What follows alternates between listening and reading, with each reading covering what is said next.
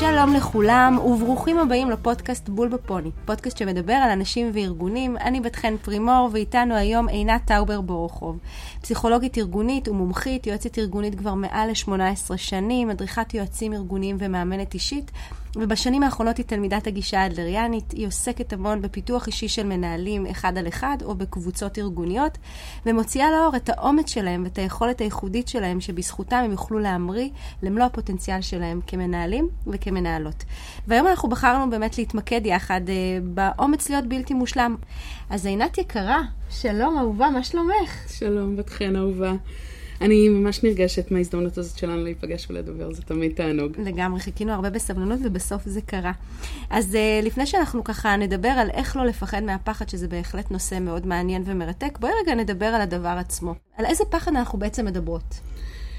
אה, אנחנו בעצם מדברות על הפחד או החשש מלעשות דברים שאנחנו מאוד רוצים לעשות, או שיאפשרו לנו להתקדם בחיים ולהגשים את כל מה שחשוב לנו.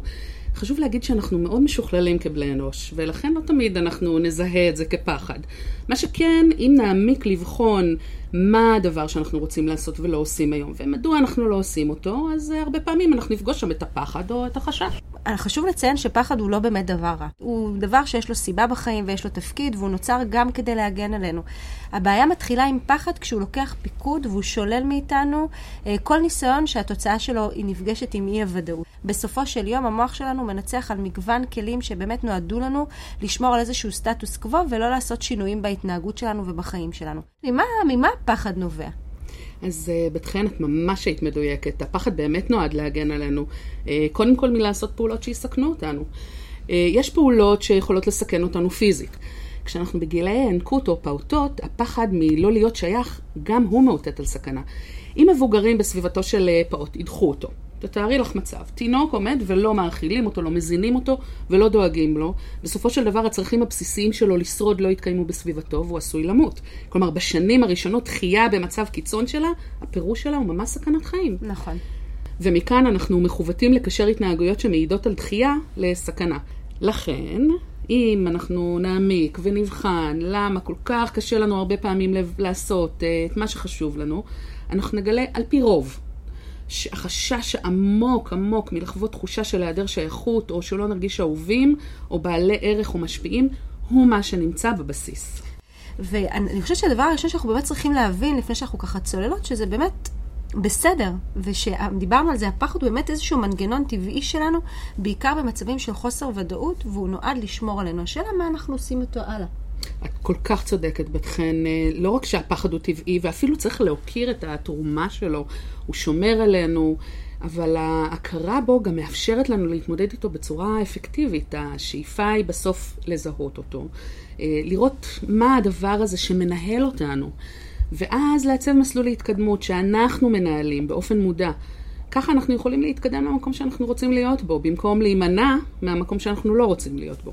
אם אנחנו נסתכל על מהו אומץ, האומץ הוא בנכונות להיות פגיע. המוכנות הזאת לעשות צעד לעבר משהו שהתוצאות שלו יכולות להביא אותי למקום שאליו אני שואף, אבל בדרך אני עשוי לחשוף את האנושיות שלי, חס וחלילה. חס וחלילה, כמובן. אה, כלומר, יש שם, כמו בכל דבר, גם סיכוי לחוות חוסר הצלחה או להיפגע. אני מאמינה באמת שבכולנו קיים האומץ הזה. אה, לפעמים אנחנו צריכים שיזכירו לנו, או שיסייעו לנו אה, לעודד אותו לבוא לידי ביטוי, שיעירו עליו בפנס. אנחנו, אנחנו בהחלט תכף נתעכב קצת על האומץ, אבל לפני שאנחנו נתעכב עליו, תעזרי לנו איך אנחנו יכולים לזהות את הפחד הזה שאנחנו מדברות עליו. את החשש הזה לעשות משהו שחשוב לנו, אבל באמת לא להביא אותו בסוף לידי מימוש. אז יש באמת כל מיני דרכים לבטא את הפחד או את החשש הזה. אז אנחנו נדבר על חמישה בולטים שדרכם אפשר לזהות. סמן מובהק אחד הוא הימנעות. ההימנעות מלעשות משהו, כמו הימנעות מלהביע עמדה בדיון, מלקיים שיחה מורכבת, או אפילו מלעמוד בפני קהל. סמן נוסף הוא דחיינות. למשל, אם אני רוצה להתניע פרויקט, וכל פעם שתהיה הזדמנות לתאם משהו שיקדם אותו, אני אתן הסבר רציונלי לחלוטין. למה כרגע זה לא הזמן, או שאני אתחיל משהו אבל אני אמשוך את ההשלמה שלו, זה בעצם מסמן לי שיש כאן איזשהו משהו בבסיס ששווה לבדוק אותו, שבולם אותי. סמן שלישי אפשרי הוא התנגדות לאפשרויות או לתהליכים חדשים. למשל, אדם שנותן הסבר, שוב, רציונלי לחלוטין, לגבי חוסר האמון שלו בתהליך גיבוש נתונים, או חוסר האמון שלו בתהליך משוב, או מנהל שמתנגד באופן פעיל לצורך או לחשיבות של קיום תהליך כלשהו אצלו במחלקה. ההתנגדויות האלה מסמנות לנו שייתכן שיש כאן מקור של חשש, אפילו אה, לא מודע, שמתוכו יש איזושהי תקיעות, קשה להתקדם. סמן רביעי יכול להיות תגובות תוקפניות, אה, אפילו למשל אה, כלפי מי שמנסה לעודד אותנו להתקדם. וסמן חמישי יכול להיות אמירות כמו אני חייב, או אני מוכרחה, או אי אפשר, שלוש נקודות. וזה בדרך כלל מקבע אותנו, זה בעצם הסיפור שאנחנו מספרים לעצמנו, פשוט כדי שאנחנו נרגיש אה, פחות חוסר נחת מהעשייה. אז אה, כמובן, אני לא מתעלמת מזה שיש תגובות חריפות יותר של חרדה, אפילו של הימנעות ממגע עם אחרים אה, באופן כללי. ואנחנו פוגשים גם לפעמים תגובות פיזיולוגיות, אבל בכל המקרים האלה, עבודה מתודולוגית של מנהל או עבודה עם מאמן, ולפעמים אפילו עבודה עם מטפל, יכולות לעזור לעשות פריצות דרך מאוד משמעותיות עבור אנשים בלהתקדם למקום שחשוב להם להיות בו, להתקדם למרות ואף על פי הפחד או החשש. פחד הולך יד ביד עם התנגדות לשינוי. ואת יודעת, זה מאוד אירוני, כי זה נכון בהרבה מקרים גם שהשינוי הזה הוא דווקא שינוי בעל פוטנציאל חיובי, שדווקא אנחנו צריכים לעשות אותו. מחר להתחיל בדיאטה, מחר להתחיל אה, אה, לקרוא יותר ספרים, מחר לעשות עוד מיליון דברים אחרים שיכולים להוביל אותנו למק... בנקודת הסיום שלהם למקום כל כך חיובי, אבל אנשים באמת באופן כללי מעדיפים יותר להימנע מהסיכון מאשר לקבל את הרווח האפשרי הזה, ו... וזה מאוד מעניין להסתכל על זה, כי זה הוכח שוב ושוב גם במחקרים של כלכלה התנהגותית שמדבר עליהם אה, דן אריאלי, הגורם המרכזי אגב שמשפיע עליהם זה באמת הקושי שלהם לצאת מהאזור הנוחות שלהם.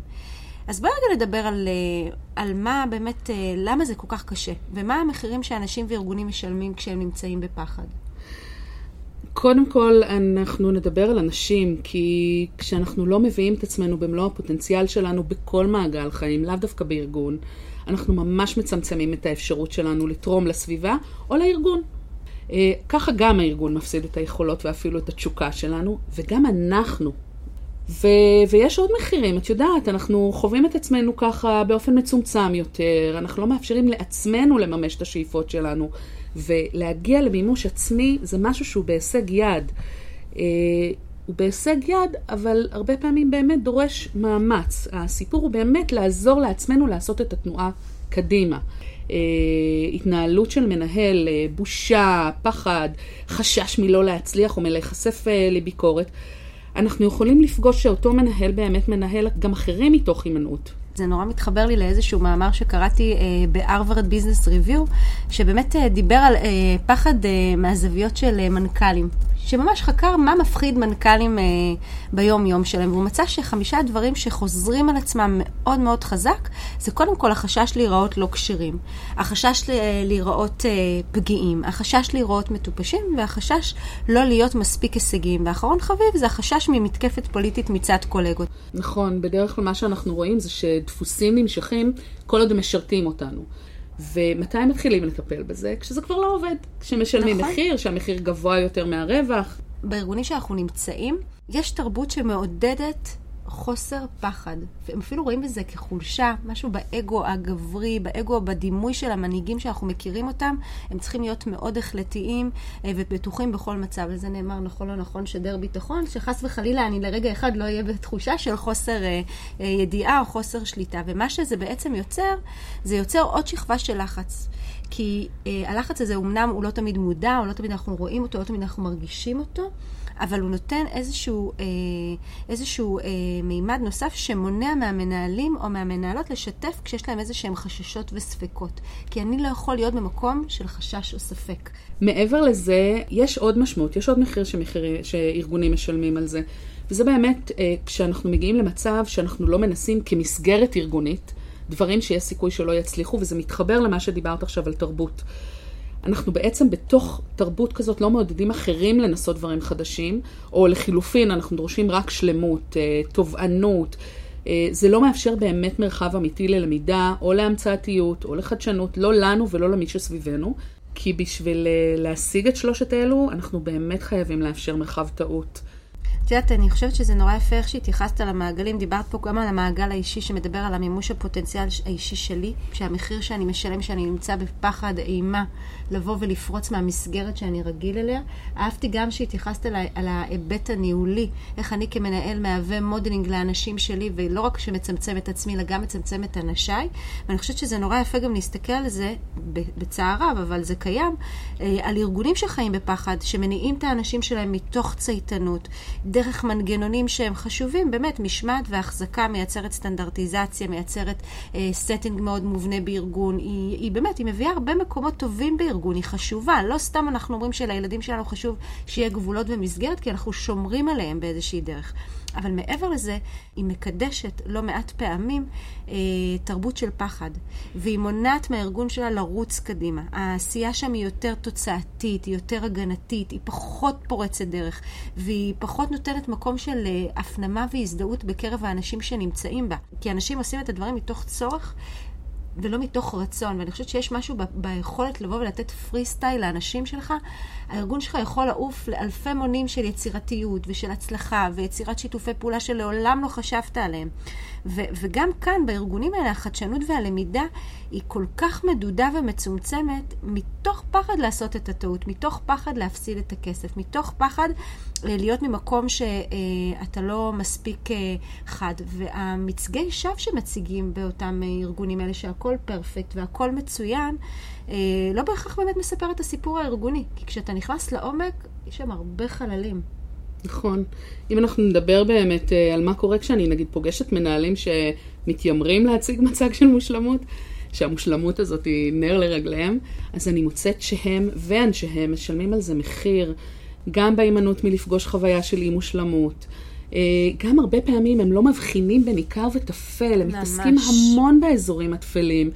וזה בסופו של דבר מעסיק את האנשים באופן שנחווה כקיצוני ולא מותאם.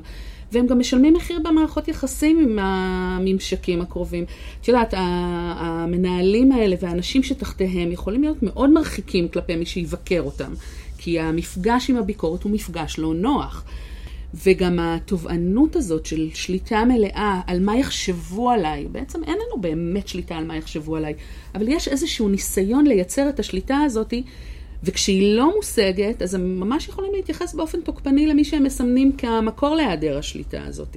אה, זה מאוד מאוד מתחבר לי למנהלים אה, שמדברים על זה שהתכונות השליליות שלהם זה פרופקציוניזם. אה, ואנחנו תמיד אומרים, תכונה שהיא גם חיובית וגם שלילית, מה אתה בוחר להציג את עצמך.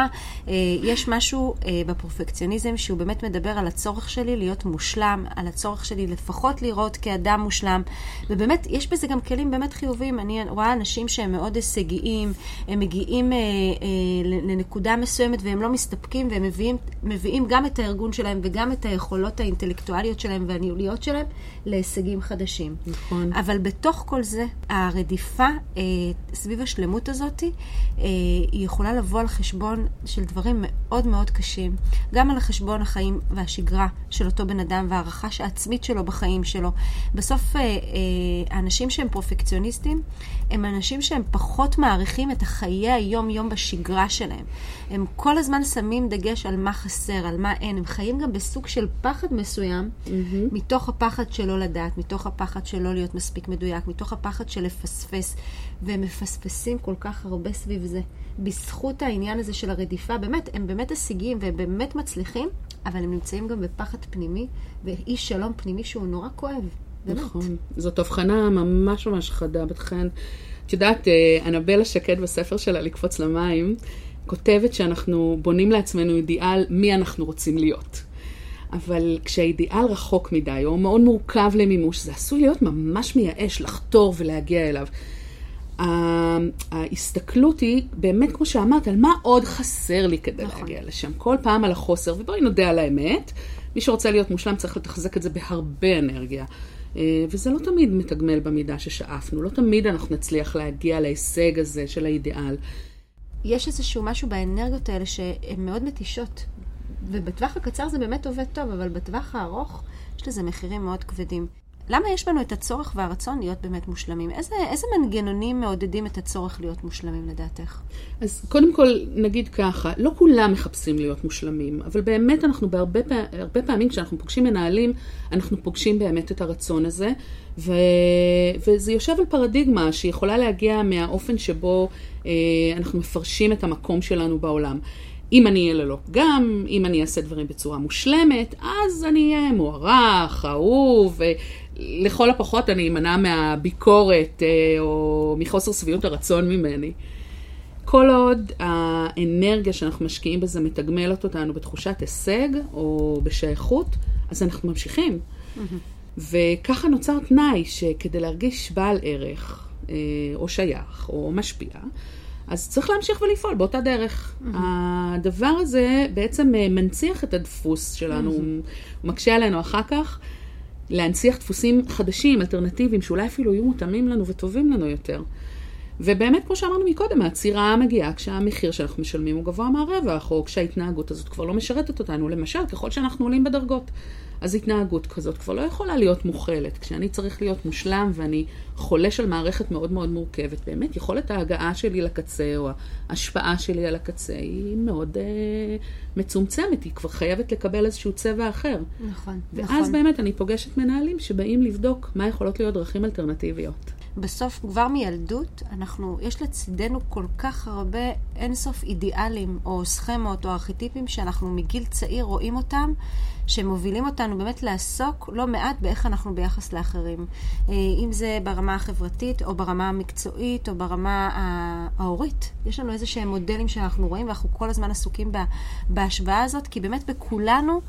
אני חושבת שבכולנו יש צורך ורצון להיות מצטיין. העניין זה המעבריות בין הרגע שאתה רוצה להיות מצטיין לכמה אתה יכול, ואז שם בעצם העקומת גאוס מתחילה להיות. ו- ו- ואני חושבת שבן אדם שמחפש כל הזמן להצטיין, אבל הוא לא רואה את הדרך איך לעשות את זה, אה, הוא יכול להתייאש מאוד מהר, כי הרי לכולם יש את הצורך האבולוציוני לשרוד. ולא תמיד יש לך את הכלי לשרוד בתוך הג'ונגל הזה של החיים. וכשחסרים לי בסל הכלים את הפרקטיקות האלה של התעוזה והאומץ, אגב, אני אה, חייבת להודות שמשהו קרה לי בגיל 30 שהתפכחתי, השלב הזה שאריקסון מדבר עליו, המורוטוריום שאתה עובר. ואני הפסקתי לרוץ על אידיאל המושלמות. אני באידיאל של להיות שלם עם עצמך. כששואלים אותי מי אני, אני שלמה. באמת, כי יש משהו בהתפכחות הזאת שאתה מבין שאתה שלם בחיכך, ואתה עסוק באמת במרדף החיים, ואיך אתה נהיה יותר הישגי, ואיך אתה מצליח, אבל אתה שלם. יש משהו בלהיות שלם בעיניי שהוא כל כך משחרר. נכון. ואתה נותן מקום גם לקונפליקטואליות של החיים, אתה נותן לגיטימציה גם לשיח המורכב של החיים, ומנהלים, אה, שאני יושבת איתם ומדברת איתם על זה שבואו תיתנו מקום. אה, אגב, אצל מנהלות זה בא הרבה יותר אה, חזק, משום שיש להם את הצד הרגשי הזה יותר בהיבט של אה, להגיד את הקושי גם, לדבר את הקושי mm. או את המורכבות של הדבר, זה נותן אה, לגיטימציה לאנשים שלך גם לדבר את הקושי. זאת אומרת, אם אתה מדבר על ה-fuck at night, ואתה אומר בעצם, הנה הדברים הגרועים שעשינו ואיך צמחנו מהם, ואתה הופך את זה גם למשהו שהוא יותר מצחיק גם בתוך כל זה, זה נותן לגיטימציה של צמיחה שהיא לא, לא הגיונית. נכון. אני חייבת אפילו להגיד איפה יכול להיות המחיר של זה, שהוא לא רק כלפינו, הוא גם כלפי הסביבה שלנו. תתארי לך סביבה שבה יש מנהל שעסוק בלהקטין אחרים. כדי, נכון. כי, כי דרך ההקטנה הוא מרגיש יותר. הוא מתעצם ככה, נכון. אז, אה, אז אחרי שפירקנו את הפחד ופירקנו את הצורך בלהיות מושלם, בואי אה, ניתן אה, למאזינים והמאזינות שלנו את הדרך לפרק את הפחד שלהם, לזהות אותו, להמשיג אותו. איך עושים את זה? אז יש כל מיני שיטות אפקטיביות שבאמת מגיעות מכל מיני אסכולות. אני אמנה פה חמש דרכים. אוקיי. Okay. דבר ראשון, אנחנו מגייסים את האומץ להיות בלתי מושלמים. שלמים. שלמים. שלמים עם מי שאנחנו. אה, אז הדבר החשוב הוא להתנסות. מי שמתנסה באמת יכול לחוות כאב, אבל הוא היחיד שיש לו סיכוי לחוות הצלחה. וגם באמת באמת רק לו לא יש את הזכות לומר אחר כך משהו על ההתנסות ועל מה זאת הצלחה. ובאמת, אם ניכנס ב state of mind של למידה, אז בעצם ההתנסות היא צעד בדרך אל, היא פחות מאיימת, ובסוף היא נועדה לעזור לנו להתפתח, ללמוד, בסוף אנחנו נהיה גם אולי אפילו נהדרים בעשייה. אז אפשר להשתמש במנטרה, יש לי האומץ להיות בלתי מושלם. זה מאוד יכול לעזור. את יודעת, כשדיברת, כשדיברת לגבי הלמידה, אני חושבת שיש פה גם עניין תרבותי של ארגון. בסוף זה לא רק עניין של למידה אישית שלי ברצון והאומץ להיות בלתי מושלם, אלא זה גם איזושהי תרבות שהיא, אגב, ראיתי אותה שהיא מאוד נפוצה ב, ב, ב, ב, בארגונים של סטארט-אפים. Mm. יש משהו שם שכנראה מאוד בתולי, אגב, ואין שם מספיק זיכרון ארגוני שמאפשר את זה, שמדבר קודם כל, במקום להגיד, שבמקום לדבר על נכשלנו, הוא יותר מדבר על למה זה לא עבד לנו, או בואו וננסה שוב. יש משהו מאוד מאוד משחרר, משחרר בעיניי בגיבוי המעשי והרגשי הזה שזה נותן לאנשים, שמאפשר להם להתגבר על החששות שלהם מתוך הכישלון הזה שדיברנו עליו, ולהתקדם מהר מאוד למה אני צריך לעשות אחרת כדי לשפר את מה שקרה. רק אחרי שאנחנו באמת נותנים לרגש הזה את המקום שלו, אנחנו צריכים למפות את השטח הפעולה, לבחור את הפעולה שמתאימה לנו באותו רגע לפחד הספציפי הזה, וככל שאנחנו נדע להתמודד עם הפחד הזה, הפחד הזה מרחיב לנו גם את טווח הראייה שלנו, וייתן לנו לבחון מחדש את הגבולות שלנו עם עצמנו. אני חושבת שזה נורא נורא יפה להסתכל על זה ככה. אני ממש אהבתי שגם דיברת על uh, פעולה, כי הסיפור הוא באמת לראות איך אנחנו מתקדמים uh, לפעולות. ובאמת הדבר השני, שמאוד אפקטיבי בהתמודדות עם הפחד, זה לפרק לגורמים, ממש לעשות baby steps. אה, באידיאל שאנחנו מחזיקים בראש שדיברנו עליו מקודם, אין סדקים, כן? הוא שלם, ויש בו את כל הדברים שאנחנו רוצים להשיג ולממש. אבל זה יכול להיתפס כמאוד גדול ובלתי מושג. ולכן, אה, תכלס, זאת אה, בעצם אה, שיטה נורא יעילה להימנע ולדחות, כי אם זה גדול ובלתי מושג ומושלם, ואין סיכוי להגיע לשם, אז חבל לנסות.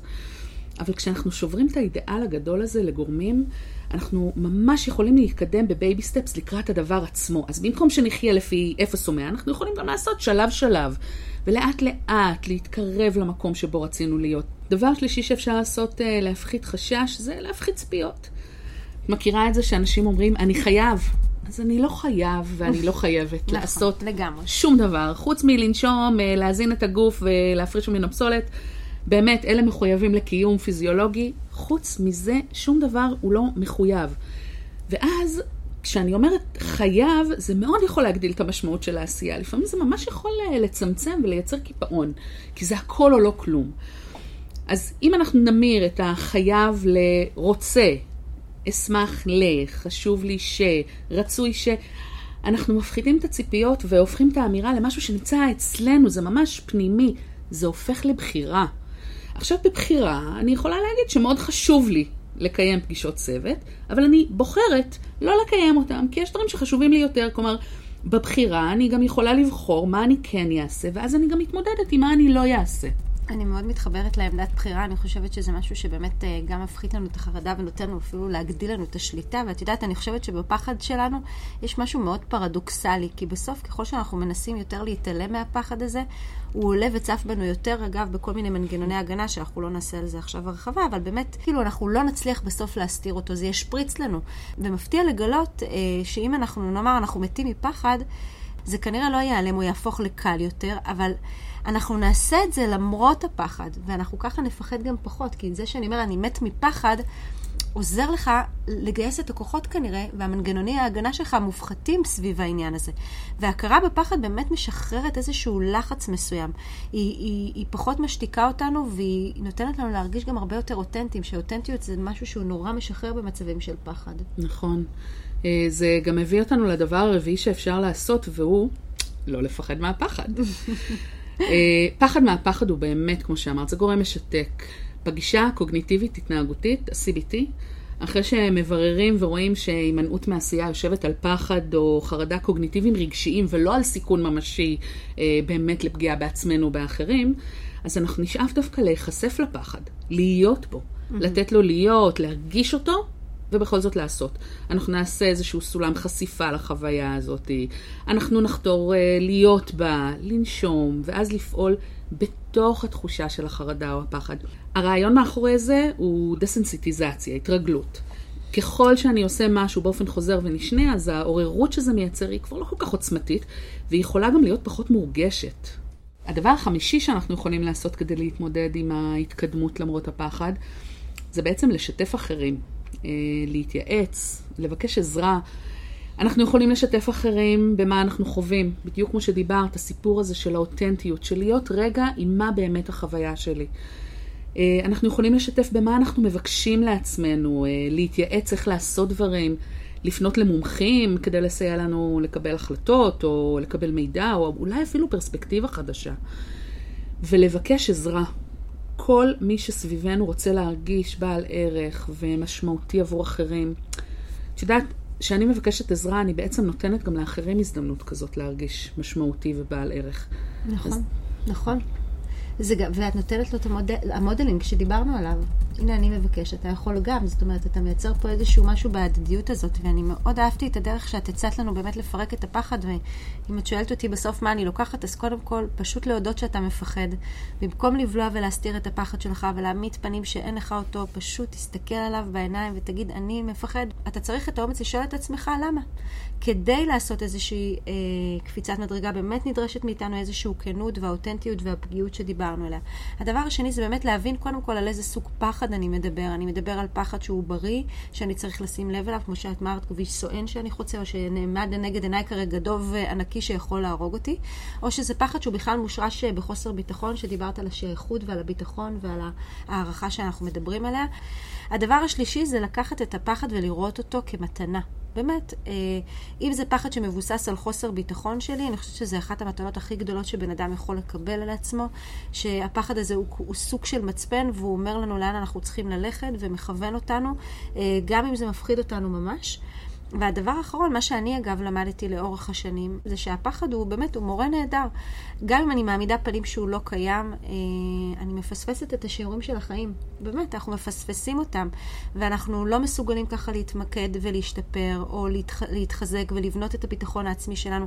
ולהפך, אם אנחנו מאמצים את הפחד הזה כמדריך לחיים שלנו, זה יכול קודם כל לייצר לנו תחושת מסוגלות שהיא אנדלסית, ואנחנו עוברים את אתגרי החיים ומכניסים מטרות לחיים שלנו, אה, ואנחנו גם הופכים את עצמנו למוגשמים יותר, אה, ומגדילים את ההשפעה החיובית שלנו שיש לנו על העולם כולו. זה נשמע קלישאתי, אבל זה באמת אמיתי. זה אמיתי לחלוטין. אז עינת שאנחנו נמצאות לקראת סיום. ואני הייתי רוצה שבדקות האחרונות שנותרו לנו, אה, ניתן כלים פרקטיים למנהלות ומנהלים שמקשיבים לנו, איך הם יכולים לעזור לאנשים שלהם אה, לא לפחד מהפחד. קודם כל, לזהות הזדמנויות להוציא את הפוטנציאל של העובד לאור. הפעולה המומלצת ביותר זה לשוחח עם הבן אדם. לשאול שאלות, להתעניין, לברר איתו מה הדבר שהוא היה אה, רוצה לעשות, שהוא לא עושה היום, שיהיה עבורו הכי משמעותי להתפתחות שלו, או אפילו ל-well-being שלו. לפעמים זה יכול להיות משהו ממש קטן, אה, למשל אה, ליזום צוות אה, עמיתים. ולפעמים זה משהו גדול יותר, כמו להקים יכולת חדשה בארגון. אנחנו אף פעם לא יודעים לאן זה ילך. אבל מה שחשוב להבין זה שעבור חלק מהעובדים, עצם החשיפה, אולי אפילו הפנייה לאחרים מייצרת חשש שאולי הם יחוו את הקיץ של אביה ויישארו לבד, אה, ולכן הם אה, מפחדים אפילו לנסות, ומנהל יכול מאוד לעודד אותם במקומות האלה. בעצם דיברה על זה אצלך גם אה, ענת זגגי בפודקאסט. אנחנו בעצם, דרך עידוד, אנחנו מבליטים את החוזקות של האדם, מבליטים את האומץ שלו לנסות, מבליטים את הערך שהוא חווה ברגע שהוא מגשים את מה שחשוב לו. וכמובן, את דיברת על זה גם, שעצם ההתנסות מאפשרת לו רווח. רק המוכנות להתנסות היא כבר תהליך. אה, והחלקים האלה של לעודד הם מאוד מאוד עוצמתיים והם דלים. אנחנו בדרך כלל נוהגים לשבח. נכון. כאן אנחנו ממש מדברות על להביא דברים שהם סופר פרקטיים מתוך השטח, מאוד רלוונטיים למה שקורה כרגע, והם מאוד מאוד מעצימים, יש להם כוח על. אה, מנהל שפועל בתפיסה של פיתוח האנשים שלו, גם יכול להפריד בין התגמול או הערכה של האדם לבין ההישג, כן, ההגעה לאידיאל הזה. עצם המוכנות להתנסות, אנחנו בעצם מעודדים כאן התפתחות ולמידה ושמים את זה במוקד, אז זה גם מאוד מאוד מעודד ומוריד חלק מהלחץ או התובענות שהאדם עשוי לחוות שמונעת ממנו להתקדמות. ברגע שזה מתאפשר, אז אנחנו יכולים לראות שלאדם באמת יש יותר אומץ לנסות. זה מחייב אבל באמת גם את המנהל להיות באזור של הימנעות משיפוטיות. המעבר משיפוטיות או ביקורת ללמידה, להתנסות. אז עינתו שקרה, תודה רבה רבה לך. וואו. היה פשוט מלמד. היה, גם לי, היה כל כך מרתק. זה נושא שאני מתעסקת בו הרבה, והשיחה איתך ממש הרחיבה לי אופקים. שלא לומר, את עזרת לי לחצות גם אצלי את uh, גבולות הפחד בעצם ההשתתפות בפודקאסט זה, הזה. זה בגלל שאת אמיצה מאוד. ומקצוענית על. אני ממש מעריכה את ההזדמנות. תודה. יקירה. תודה, להתראות.